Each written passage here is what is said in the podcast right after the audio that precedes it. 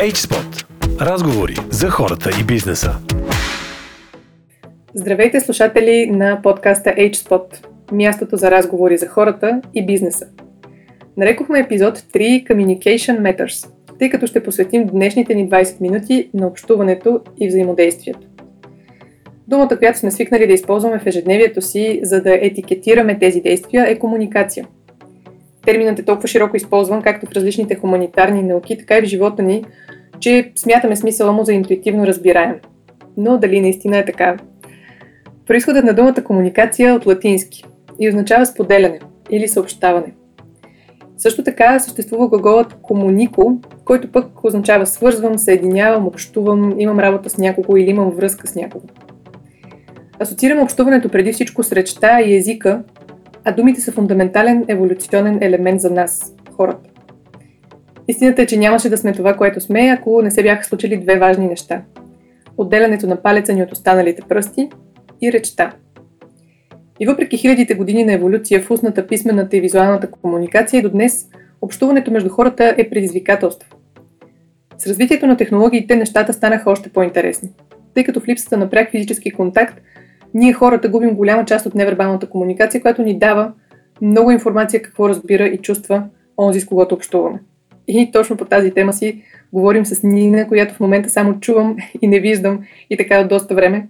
Така че, Нина, сподели, моля те, каква е пък твоята перспектива към комуникацията? Здрасти, Кари! Много се радвам, че имаме поне тази възможност да си говорим толкова готино в HSpot, нищо, че не се виждаме. И да кажа и аз за комуникацията. Комуникацията, прекрасно интро между другото, Кари, за комуникацията като понятие и смисъл, но тя е и процес, който много напомня на изпращането на куриерска пратка. Подготвяме първо съдържанието на пратката, избираме как и когато да стигне до получателя, предаваме пратката на куриера и очакваме информация, пристигнала ли е тя, получателят отворил ли е и какво разбира или не разбира за съдържанието и, и какво ме провокира да дам а, тази аналогия с а, комуникацията и куриерската пратка.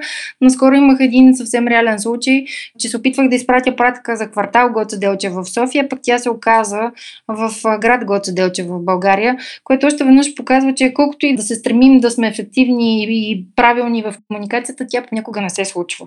И обичам да казвам един цитат от Бърнард Чол, който казва, че комуникацията най-голямата заблуда за нея е, че се е случила.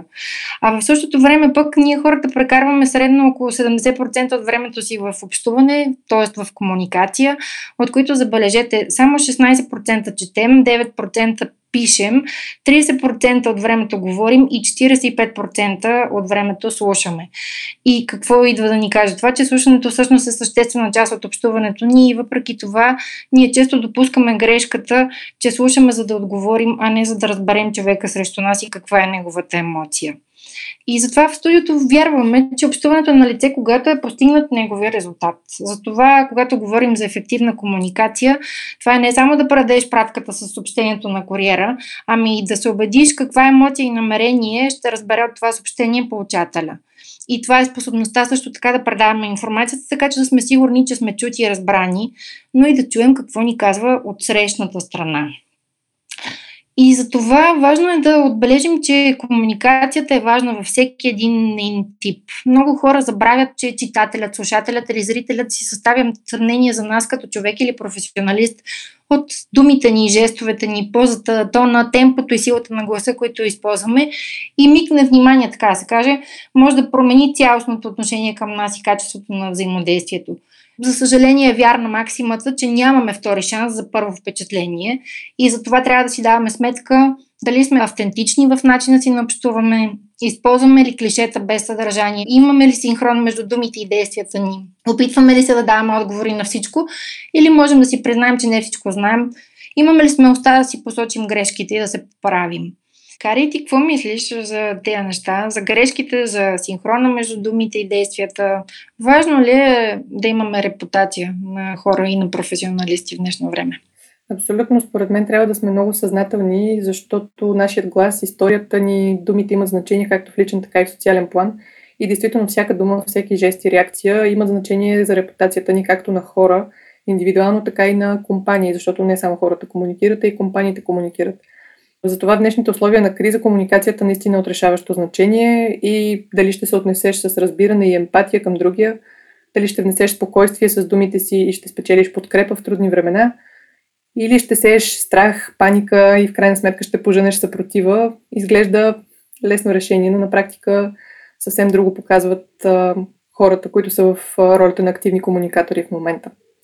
Вярваме, че качеството на общуване и взаимодействието между хората е от особено значение в днешната ситуация, в която се намираме.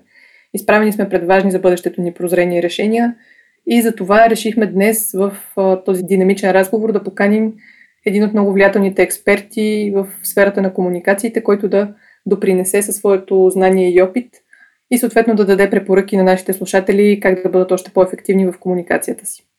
Затова с голямо вълнение ви представям Любомир Аламанов, който е професионалист с над 20 години опит в сферата на комуникациите. За този период той е ръководил проекти за Coca-Cola, Microsoft, HP, Telenor, Lidl, Nestle, Bayersdorf, Siemens и много други.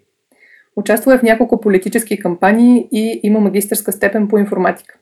Също така е бил асистент по теория на програмирането в Софийския университет. В момента Любо Аламанов е управляващ партньор в Site Media Consultancy, агенция за класически и иновативни комуникационни услуги. Проектите на компанията, в които е участвал, са спечелили повече от 100 български и международни награди. Любомир Аламанов е един от основателите на БАПРА, Българската асоциация на пиар агенциите и нейн председател за 8 последователни години. Номиниран е за пиар лидер за целия свят в две последователни години 2018 и 2019 година.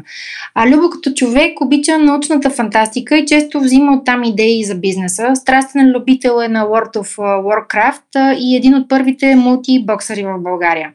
Неговата философия за живота е, ако спреш да се развиваш, сякаш спираш да живееш. И промяната е единственото постоянно нещо, няма проблеми, има много нови решения.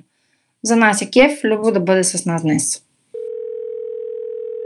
Здравей, Любо! Много сме радостни, че прие поканата ни да си говорим за силата на думите в условия на големи промени, за репутацията, качеството на общуване и взаимодействието между хората. Да започнем от базовите неща. Какво е комуникацията и какво е ефективната комуникация? Първо, много благодаря за поканата. За мен е чест да участвам в вашия подкаст, особено на такава тема. Както често казвам, за комуникация мога да говоря изумително много време. Какво е комуникацията е интересен въпрос. Комуникацията много хора се опитват да я дефинират по най-различни начини. Една от работните дефиниции, която използваме, това е предаване на информация. Вербално или не, вербално предаване на всевъзможна информация. Дет се казва, не само през за информация, даже едно намигване може да носи изключително много информация. Интересното е, че поради факта на развитието на комуникациите в света, последните години от стандартен пиар, нека така да го кажем, от стандартните медиа relations, комуникациите се промениха толкова много и навлязаха толкова много в живота на организацията и живота на хората, че даже ИПРА, която е една от най-големите асоциации световни на пиар експерти, промени своята дефиниция, що е то пиар. И вече под пиар или комуникация малко по-общо се разбира управленска функция. Функция, без която целият менеджмент на една компания или институция не може просто да работи. Така че доста, доста бурно развитие. Намираме се в изключително интересен период, в който ние самите определяме как се развива целият пазар. А дали една комуникация е ефективна или не, това е още по-интересно. Ефективна може би е когато реципиентът е получил правилно посланието, но това означава, че пък предавателят на посланието трябва добре да се е подготвил, добре да е формулирал, добре да е намерил комуникационните канали и така нататък. Изобщо темата за оценка на резултатите в една комуникационна кампания е доста интересен и непрекъснато развиващ се и той. Много любопитно, наистина, особено това как дефинициите също се променят с времето и се адаптират спрямо реалността, в която живеем. В момента, дори записвайки този подкаст, ние сме по време на извънредно положение, криза, доста необичайен сценарий, в който се намираме хората. Какви според теб са принципите за комуникация по време на криза? По време на кризи има два типа комуникации. Едното е чисто комуникация от, от гледна точка на кризисен менеджмент, т.е. преодоляване на последствията от самата криза. Това особено в по-краткотрайни комуникации. Там е така доста ясно и класическо спасяване на човешки животи, минимизиране на щетите, съпричастност, загриженост, откровенност, честност, изобщо всичко това, което се случва в някакви стандартни ситуации. В момента наистина сме в малко по-особен казус. Глобална пандемия от такъв характер за първ път виждаме и някои от правилата също се променят. Както вече се казва, не сме в състояние на бърз спринт, в който трябва да вземе някакви кратки мерки, а сме в състояние на някакъв по-дълъг маратон, в който леко се променят правилата. Например, в кратките кризи не е препоръчително да се прави реклама, докато в по-дългосрочните кризи е добре рекламата да се запази, защото тя дава някаква идея, че трябва да се запазят връзките, трябва да се запази действието на самата економика, на, на самия социум. Така че има някакви малки разлики. Но иначе като цяло отговорността на комуникаторите по време на криза е много голяма. Любо, много интересно, тъй като в условия на криза всъщност всички обръщаме поглед към лидерите повече от всякога. И моят въпрос е в мъглата на корона кризата от какво лидерство се нуждаем ние хората? И още един в допълнение на този, добрият лидер добър комуникатор ли е? Започвам отзад напред. Задължително е добър комуникатор, даже по-скоро вече този въпрос е малко устарял. Преди 10 години под комуникатор се разбираше да кажем, шефа на някаква фирма да може да излезе пред а, медии, да излезе пред а, по-голяма публика, да може да презентира, да говори и така нататък. В момента по новите разбирания комуникацията е важна и не само важна, неизменна част от лидерските качества. Това се едно да питаме дали един лидер трябва да може да управлява. Ми, той няма да е лидер, ако не може да управлява. Както и вече той няма да е лидер, ако не е комуникатор.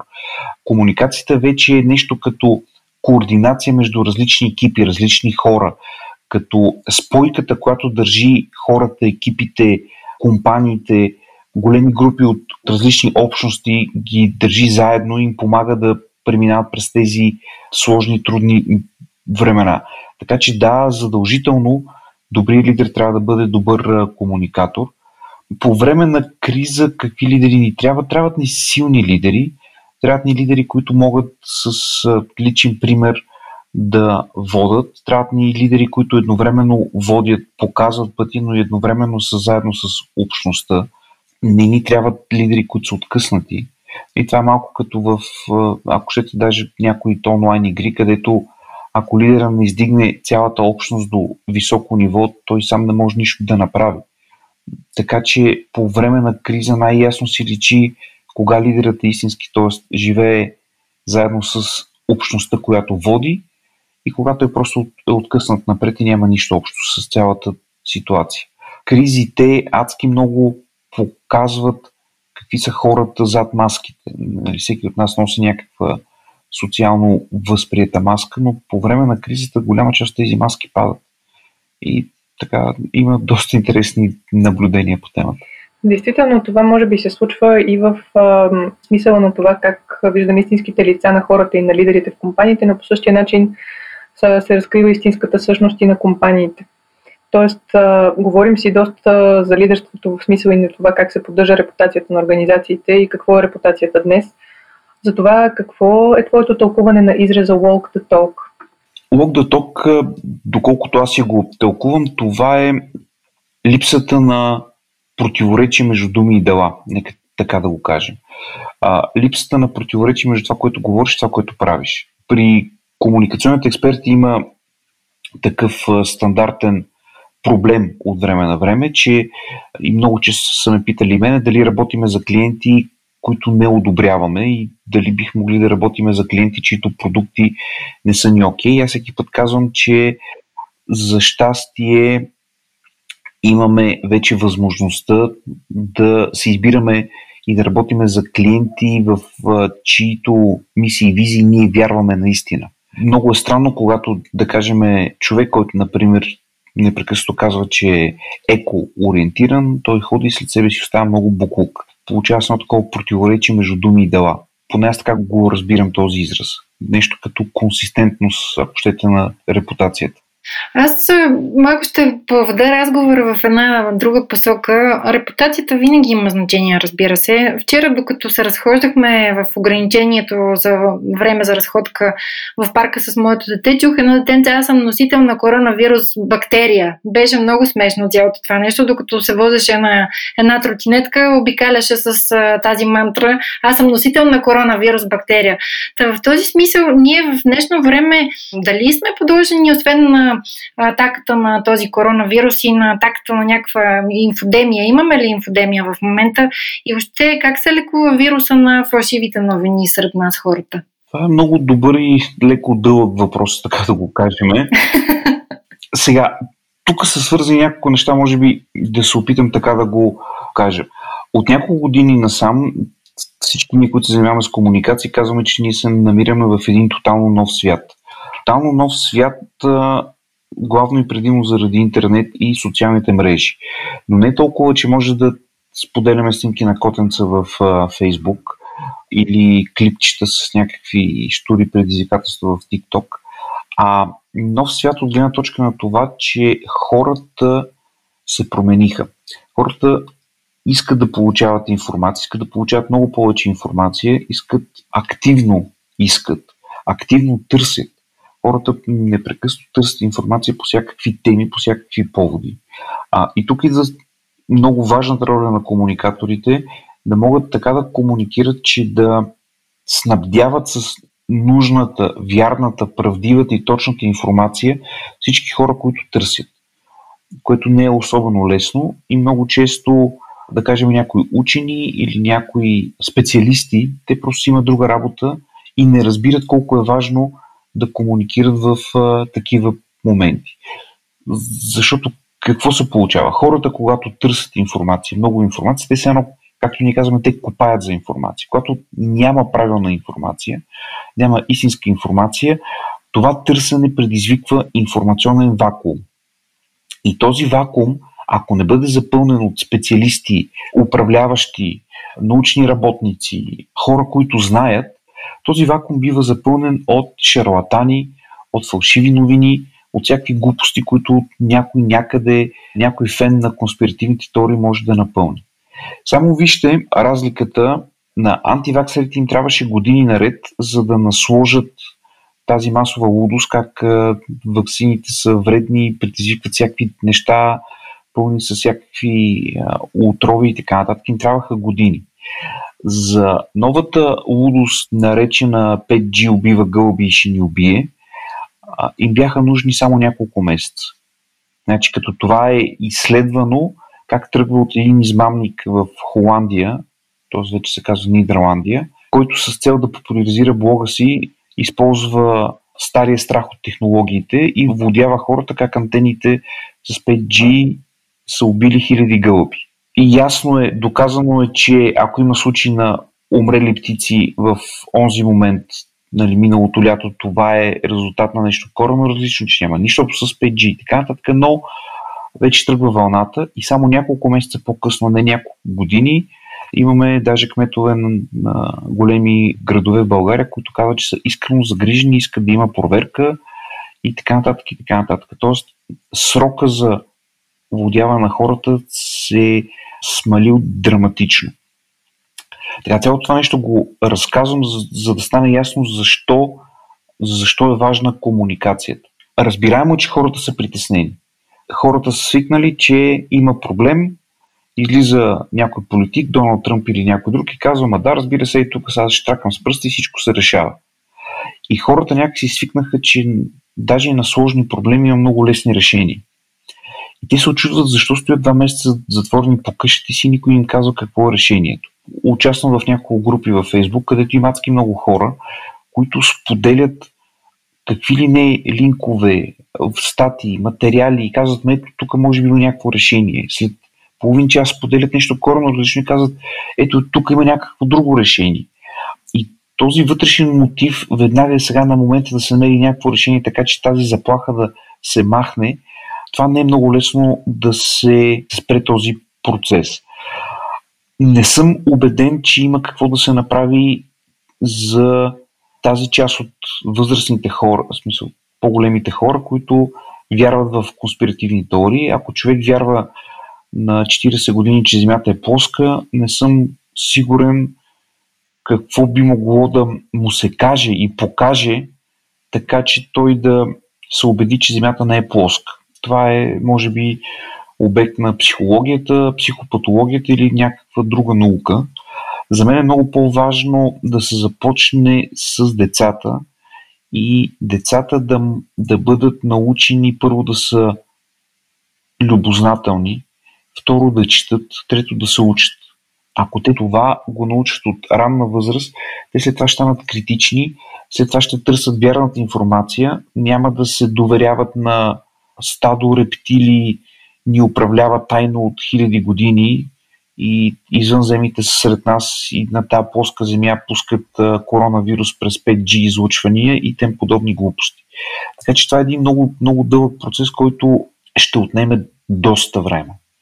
А за сега лошото е наистина, че лекарите, изобщо учените, вирусолозите, които търсят информация и се опитват да намерят лекарство или изобщо да решат проблема с а, коронавируса, те не могат да, да правят чудеса. Аз много добре знам как протича един подобен процес и знам колко време е необходимо.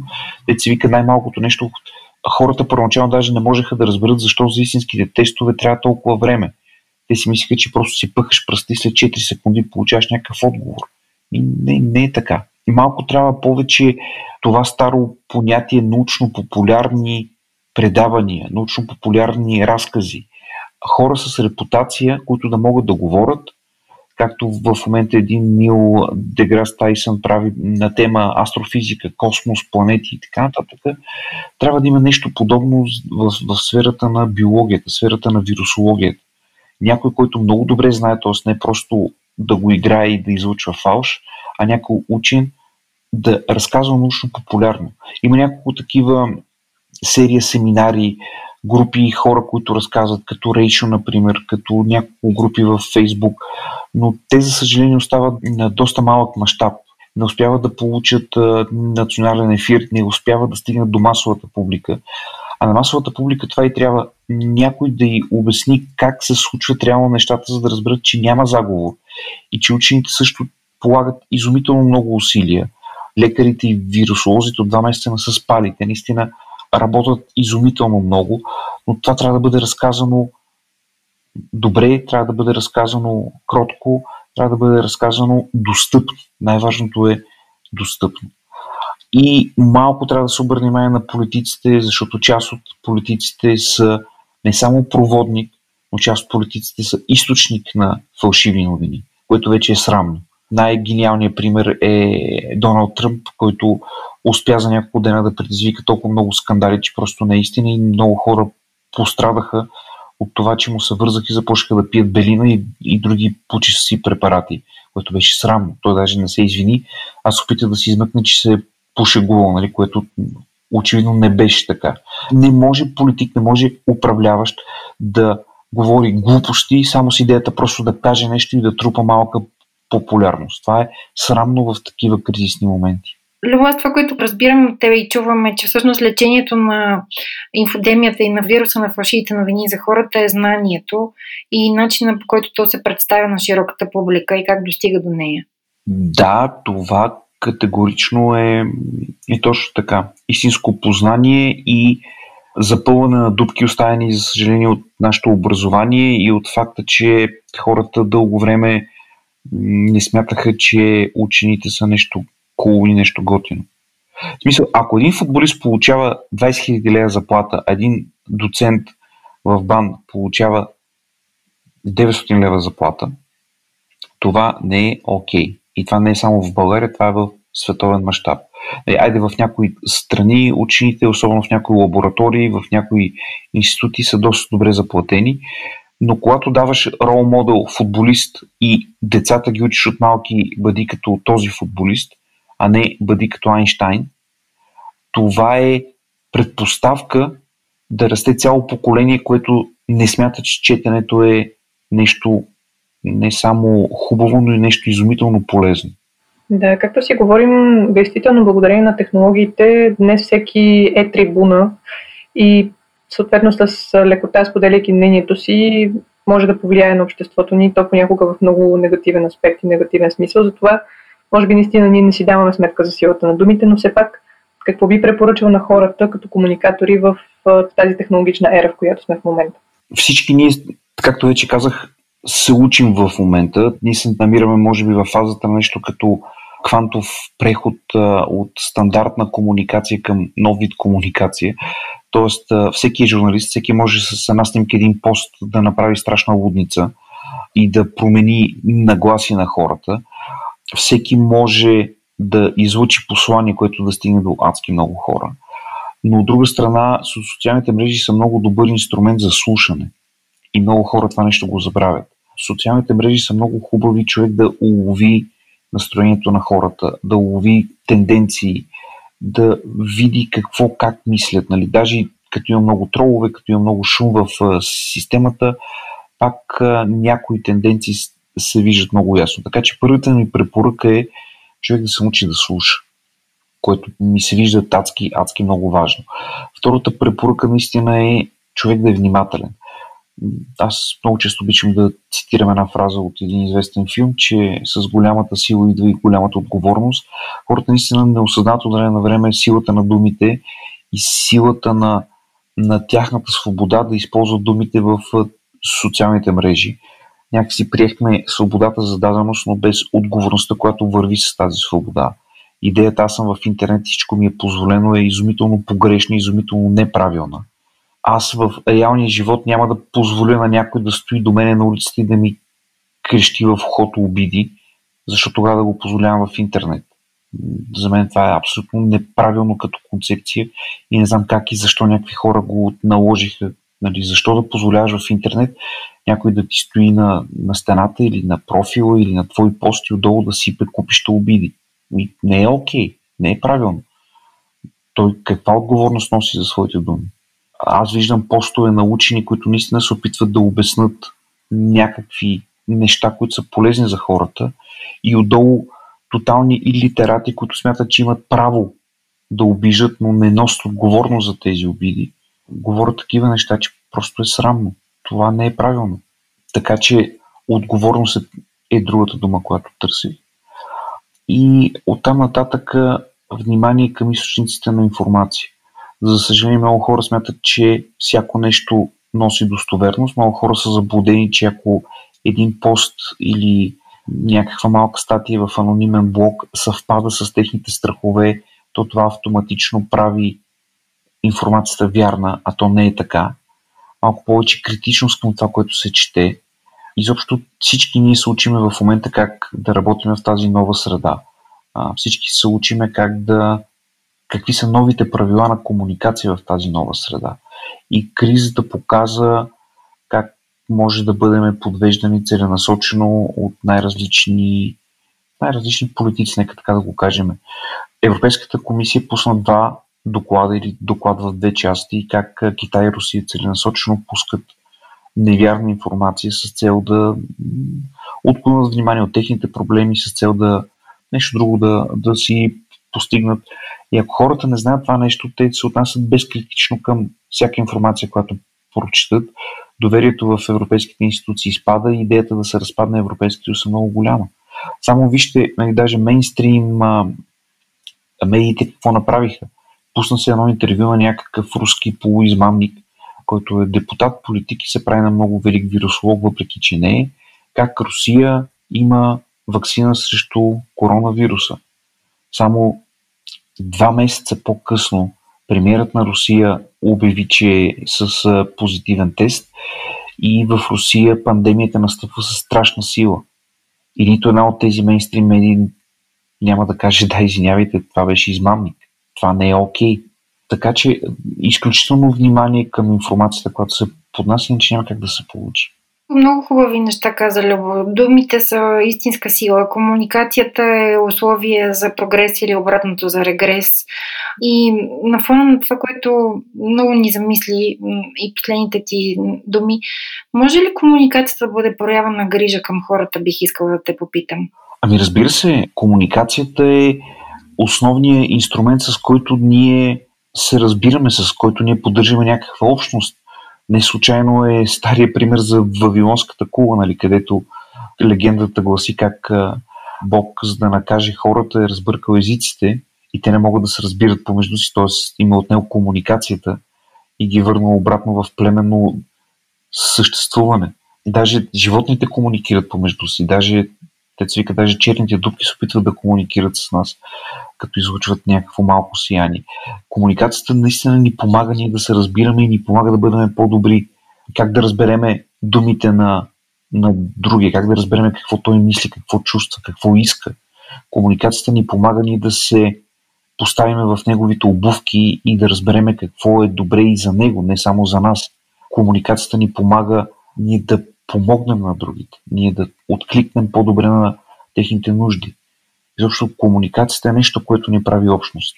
Аз мисля, че това е един прекрасен завършек на нашия разговор. Любо, много благодаря за времето ти и за споделянето на разсъжденията ти с нас в HSpot. Желаем ти един прекрасен следобед и до нови срещи. Аз много благодаря и до нови срещи. И за завършек, въпреки че Любо каза, че Бог е наказал хората, като е дал различните езици, аз пък ще цитирам един от любимите ми представители на магическия реализъм, Жоржи Амаду, който казва, че Бог е дал различни езици на хората, за да се разбират един друг, а не заради това да разделя хората и да ги реши от общуване и приятелство. Humans, общувайте с мисъл за силата на думите и взаимодействайте, за да постигате позитивната разлика. Много благодарим, че бяхме заедно и в този епизод на HSpot – той се случва с любезната подкрепа на 4Web Studio. Може да ни слушате във Facebook, Spotify, Anchor и Google Podcasts. А ако харесвате това, което чувате, не се колебайте да споделите HSpot с приятели. До следващо слушане! HSpot. Разговори за хората и бизнеса.